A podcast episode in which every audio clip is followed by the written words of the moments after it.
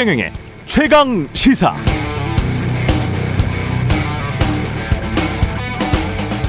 네, 전체 인구 대비 백신 2차 접종률이 70%를 넘겼습니다. 접종 시작하고부터는 세계에서 가장 빠른 속도에 속하죠.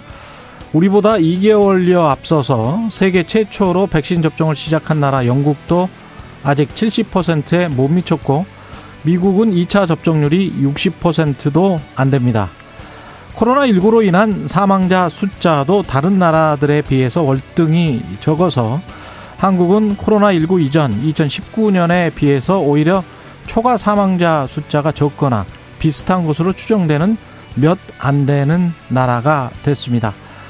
영국의 100만 명당 사망자 숫자는 무려 2075명, 미국도 2200명이 넘지만 한국은 지금까지 100만 명당 사망자 숫자가 50명 조금 넘습니다.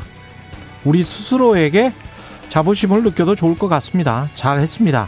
이제는 우리 모두의 생존을 위해서 자신들의 생업을 희생한 사람들을 챙겨야 할 때입니다. 가을이 가기 전에 동네 주변 골목길도 좀 산책해 보시고 먹고 사고 돈 쓸 게 좀 있다면 가급적 길거리에서 시장에서 동네 가게에서 골라보시는 것도 좋을 것 같습니다. 코로나19가 전 세계인들에게 가르쳐 준 교훈은 하나입니다. 내가 전염병에 전염, 전염되면 당신도 위험하다. 내 생존이 위험하면 당신의 생존도 위험해진다 였습니다.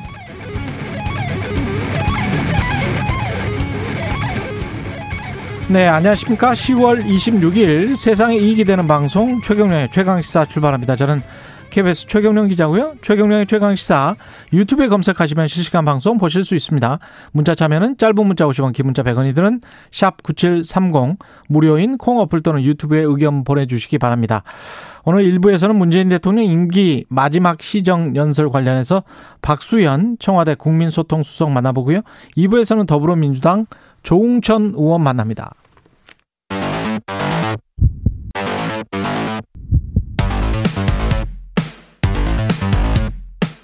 오늘 아침 가장 뜨거운 뉴스 뉴스 unboxing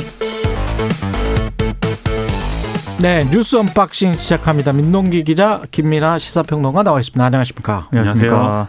예, KT 쓰, 쓰세요? 어제 저는 세상으로부터 40분간 단절. 40분간 단절. 저는 어제 이재명 지사 사퇴 네. 기자회견을 이제 인터넷으로 보고 있었는데 갑자기 화면이 나오지 않더라고요. 그래서 예. 아 이러면 LTE를 활용해 가지고 어. 핸드폰으로 봐야겠다. 이렇게 하고 핸드폰을 딱 보려고 했는데 이것도 작동이 안 되더라고요. 다 KT를 쓰시는구나. 아, 심지어 네. 저는 KT에서 이런 장애가 발생을 하면은 예. 100번을 걸면은요. 네. 이제 뭐 AS라든가 이런 걸 받을 수가 있거든요. 음. 100번도 안 걸렸습니다. 그리고 통화, 통화량이 많다 이렇게 나와서 그래서 저는 직감을 했습니다. 이거는 신문 기사가 나온다 이것은 예. 이 사태는 보도가 나올 수밖에 없다. 예. 근데 처음에는 무슨 디도스 공격인 것 같다고 했다가 나중에는 네트워크 장애?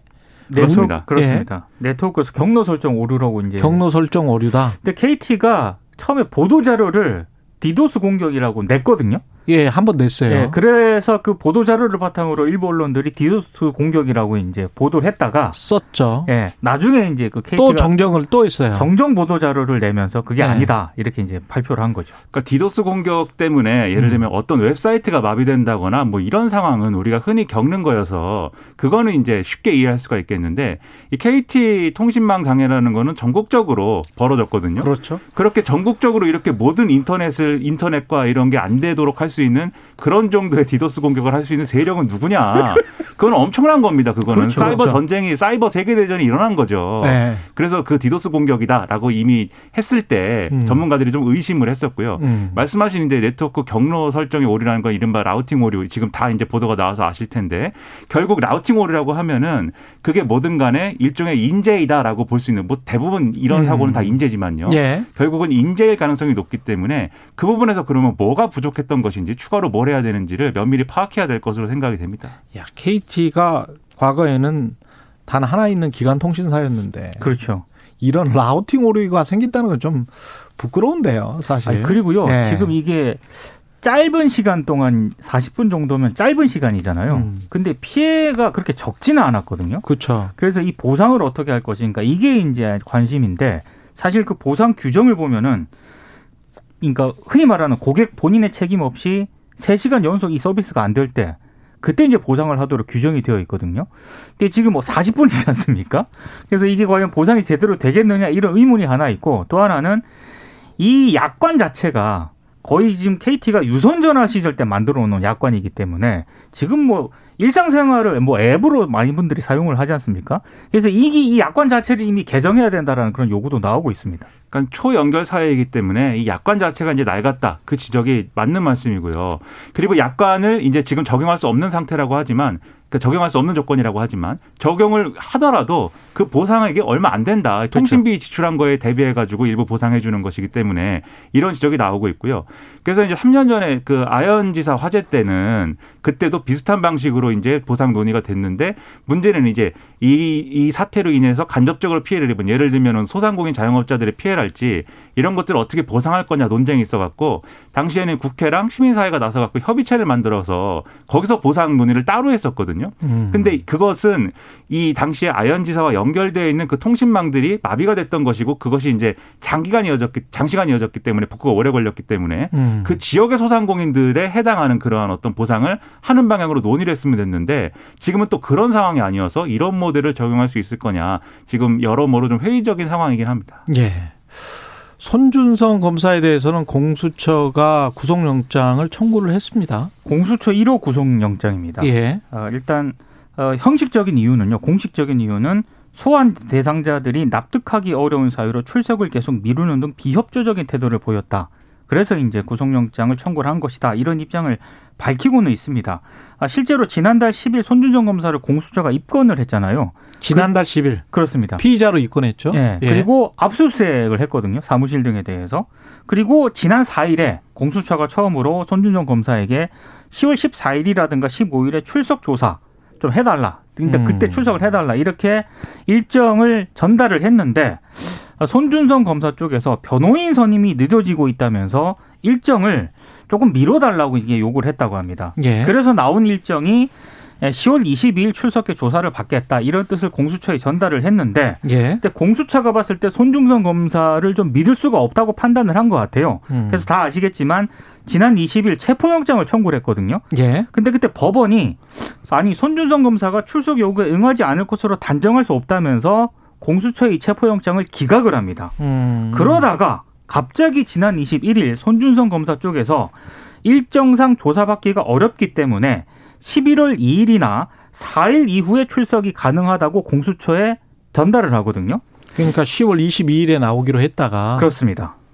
갑자기 하루 전인 21일에 11월 2일이나 11월 4일이면 11월 5일이 국민의힘 대선 후보가 선출이 되는 날이거든요. 그래서 일단 정치권에서 나오는 얘기는 이거 괜히 지금 이 야당 후보, 야당 대선 후보 탄압 프레임을 만들기 위해서 일부러 좀 그 일정을 그쪽에다 맞춘 것 아니냐라고 지금 의혹을 제기하고 있는 그런 상황입니다. 오히려 구속하려면 구속해봐 뭐 이런 이랬던 건가요? 어떻게 봐야 되나요 이게 이걸? 이런 겁니다. 그 일단 체포 영장이 기각이 됐잖아요. 그러면 사실 일반적인 어떤 절차라는 것은 조사를 받으러 오지 않는 사람에 대해서는 이제 체포를 하는 게 이제 일반적이죠. 그렇죠. 그이 기각이 됐더라도 음. 우리가 이 법원에서 이 체포 영장을 기각할 때는 그 사람이 꼭 출석을 뭐 안 한다는 건 아닐 거야. 출석할 수도 있어. 뭐 이런 전제로 기각을 하는 건데. 예. 그럼 이제 영장을 재청구를 하겠죠. 체포영장을.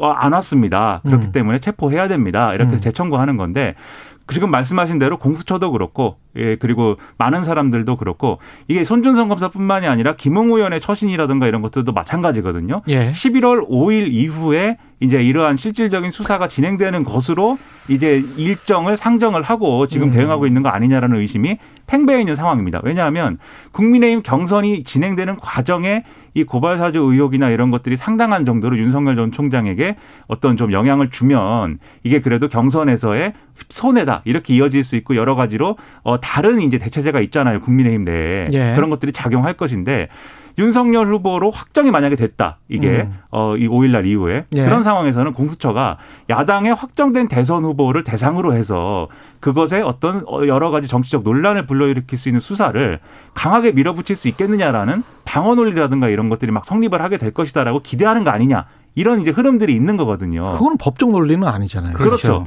그래서 법적 논리가 아니고 정치적인 논리로 지금 수사를 회피하는 거 아니냐라고 공수처가 봤기 때문에 그러면 이제 체포영장 재청구하는 거 의미 없고 차라리 그러면 음. 구속영장을 청구를 해버려서 예. 그래서 구속 여부를 두고 한번 다퉈보자라고 지금 승부수를 던졌다라고 보이는데 이게 양날의 검일 것 같습니다. 첫째로는 결국 이제 이게 나름의 승부수를 던진 것이고 이게 체포영장을 판단하는 것보다 구속영장 이 발부 여부를 판단하는 게 훨씬 더 어려운 일일 거거든요. 법원 입장에서는. 그렇기 때문에 입증 자료나 이런 것들이 충분히 준비가 돼야 되는데 뒤집어 얘기하면 공수처가 그만큼 상당한 입증 자료를 다 이제 가지고 있고 구속시킬 수 있다라는 자신감을 갖고 있다라는 부분으로 해석이 가능한 부분도 있고 음. 그게 아니라고 한다면 그게 아니라고 한다면 어떤 예정된 실패로 가는 그러한 상황일 수도 있습니다.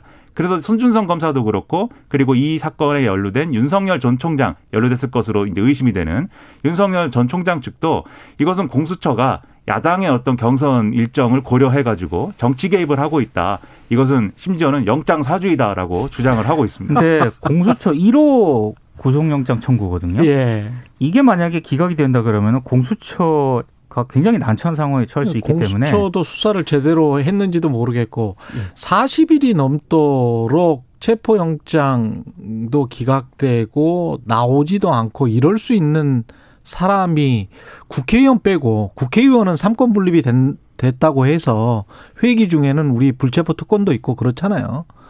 법적으로 보장이 돼 있는데 이 사람들은 공무원 아닙니까? 그럼, 검사들 예. 검사들이 공무원인데 그렇죠. 가령 국세청에 공무원이 피의자로 입건돼서 40일이 넘도록 나가지도 않고 말도 안 하고 나는 모른다고 하고 디지털 포렌식은 다 나왔는데 이럴 수 있는 네. 직종이 있나요? 한국에? 기자 기자들도 명예훼손 당하면은 예. 그 검찰하고 출석 일정 조율을 하거든요. 그렇죠. 제값 갑니다. 아니 이거는 참고인 조사도 가령 검찰이 공수처가 아니고 검찰이든 뭐 수사기관이 참고인 조사를 한다고 해도 그거 조율하기도 힘들어요. 그럼요. 근데 이게 피의자로 입건된 사안이거든요. 그렇죠. 손준성 검사는 계속 뭔가 주장은 하고 있어요. 예. 변호사 선임을 하려고 했지만 사안이 워낙 이런 사- 정치적 사안이 돼서 아무도 변호사가 선임이 안 된다.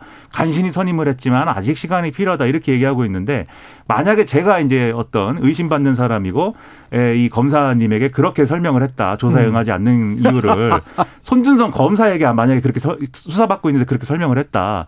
저는 이미 체포되고 네, 구속됐을 겁니다. 아마. 네. 이게 정치 논리로만 계속 생각을 하면서 둘 다 서로 간의 정치 논리로 생각하는 것 같은데 이게 법 앞에 평등한가라고 국민들이 물어보면 이게 고- 공무원이잖아요. 아, 그럼요.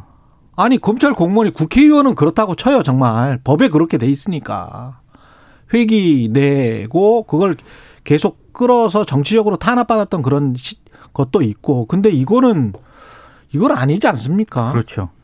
그리고 좀 예. 대승적으로 이 의혹은 빨리 정리하는 게 모두에게 어쨌든 이익이잖아요. 대선 직전까지 가가지고 이걸 가지고 뭐 옥신각신 할 이유가 없기 때문에. 그리고 이걸 가지고 또 이걸 또 무- 묻어버린다고 지난번에 그 손준성 보냄뿐만이 아니고 지난번에 동영상에 그그 누군가와 닮은 그 남자도 찾지 못했잖아요 결국 그렇죠. 검찰이- 김학의 김학의 전 네. 차관 예. 사건 김학이 동영상에 김학이 닮은 그 사람도 누군지를 특정하지 못했 던 거 아닙니까? 그런 질질질질 시간만 끌다가. 그렇죠.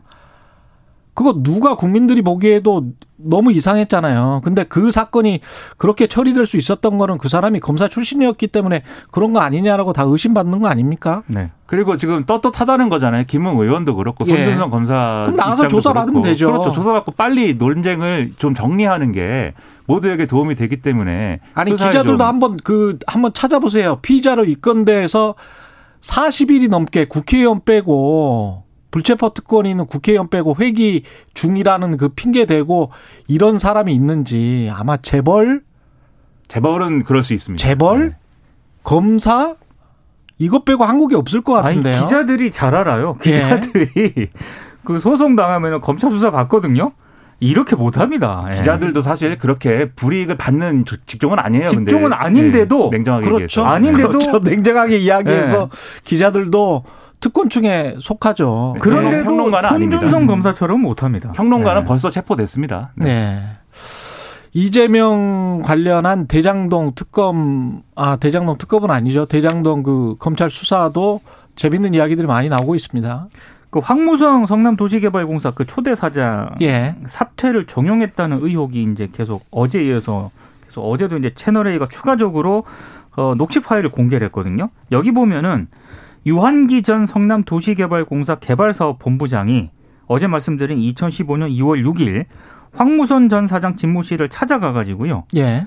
시장 또는 시장님이라는 호칭을 일곱 차례 언급을 합니다. 음. 그러면서 정진상 당시 그 성남시 정책실장, 유동규 전 본부장 등을 언급을 하면서 사표 제출을 종용을 하고요.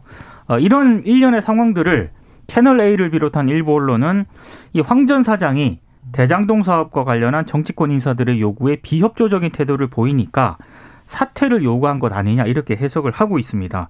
어제도 말씀을 드렸지만 이 날짜가 공교롭게도 김만배 씨가 소유한 화천대유가 설립이 된 날이고요.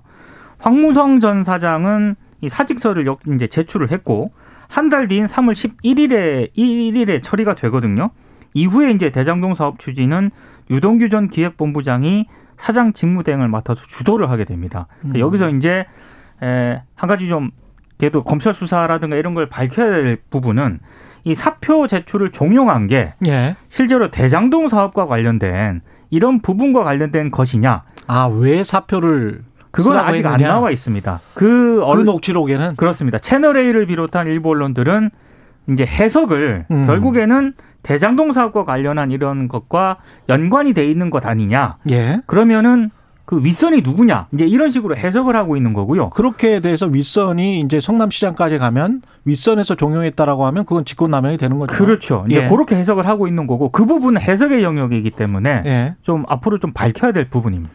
그러니까 이건 이렇게 봐야 되는 것 같아요. 이게 어쨌든 이 녹취록에 등장하는 이제 이 어, 사람의 어떤 이 인식은 이 당시에 예, 기획본부장 등을 맡았던 유동규 씨하고 그 다음에 정진상 전 정책실장이 나에게 사퇴를 종용하고 있다. 이렇게 이제 인식을 한 것이고 그렇죠. 음. 그리고 이 배경에 이재명 이재명 당시 성남시장이 그런 뜻을 가지고 있을 것이다라고 추정을 하고 있습니다. 예. 그래서 요게 이제 녹취록에 드러난 배경인데 일단 이사 이분이 이제 그만둔 과정이라는 것은 결국 인사권이라는 건 이재명 시장에게 있었던 것이기 때문에 음. 결국 만약에 이게 유동규 씨나 뭐 이런 사람들이 나에게 이 사퇴 압력을 해가지고 내가 이 압력을 견디지 못해서 그만뒀다. 라는 얘기가 되려면은 그게 그러면 그 사실 상식적으로는 잘 납득이 안 되죠. 왜냐하면 그런 일을 당하면 당연히 인사권자한테 탄핵 뭔가 이제 이 항의를 하거나 그렇죠. 호소를 하거나 뭐 물어보거나 할거 아닙니까? 나를 탄핵하는 거냐 이렇게 물어볼 거 아닙니까? 근데 거기에 대해서 이재명 시장이 당시에 뭔가 어쨌든 뜻을 어, 확고히 했구나라고 인식을 했기 때문에 결국 그만두는 데까지 간 걸 거거든요. 음. 그래서 이 대목을 밝힐 필요는 있는데 예. 이재명 지사는 아니라고 하고 있어요. 일단 어제도 이제 기자회견에서 이재명 지사는 뭐라고 하는 거지? 예. 그러니까 기자들이 물었어요. 예. 이재명 지사의 정확한 워딩은 전혀 사실이 아닌 것 같다. 이렇게 얘기를 합니다. 사실이 아닌 것 같다. 그러니까 본인은 이 이분이 그만둘 때 음. 이분이 민간에서 이제 온 분이라 음. 공적인 어떤 업무하고는 맞지 않는가 보다. 참 아쉬운 일이다. 이렇게 생각했다는 거예요. 근데 음. 그게 상식적인 차원에서는 잘 납득이 안 되는 측면이 분명히 있기 때문에 음. 저는 이 부분이 이제 해, 해명이 돼야 된다고 보는데 예. 그런데 지금 말씀하신 대로 그러면 이분이 그만두게 된 배경이 이 대장동 개발하고 반드시 이제 어떤 관계가 있는 거냐. 음. 이거는 보수 언론이 여러, 보수 언론과 지금 국민의힘 등이 여러 가지 정황을 들어서 주장을 하고 있습니다. 예. 가령 유동규 씨와 그 전에 직전에 무슨 해외 출장을 이재명 시장이 당시 같이 갔다든지 그런 기사 나왔었죠. 그렇습니다. 예. 근데 그렇죠. 가서 이제 그러면 대장동 개발을 논의한 건지는 그거는 모르는 일이죠. 그냥 그렇죠. 갔다 온 다음에 아니 이런 가서 일이 논의를 했다고 하더라도 그게 지금 혐의가 주어지고 있는 직권남용이랄지 배임이랄지 이것과 또 밀접한 연관이 있는지는 또 연결이- 따져봐야 되는 그렇죠. 거고요. 그렇죠. 또 다른 그게, 예. 그게 몇 겹에 음. 몇 겹에 넘어가야 될 어떤 장애물들이 있습니다. 거기까지 그렇죠. 가려면. 예. 그래서 그런 것들은 규명돼야 될 대목인데 음. 어쨌든 이분이 왜 그만뒀느냐에 대해서는 지금 어, 해명이 좀 더 명확하게 나올 필요는 있어 보여요. 알- 알겠습니다. 조금 좀 정리가 됐습니다. 네, 뉴스 unboxing 민동기 기자 김민아 평론가였습니다. 고맙습니다. 고맙습니다. 고맙습니다. KBS 일라디오 최경영의 최강 시사 듣고 계신 지금 시각은 7시 40분으로 향하고 있습니다.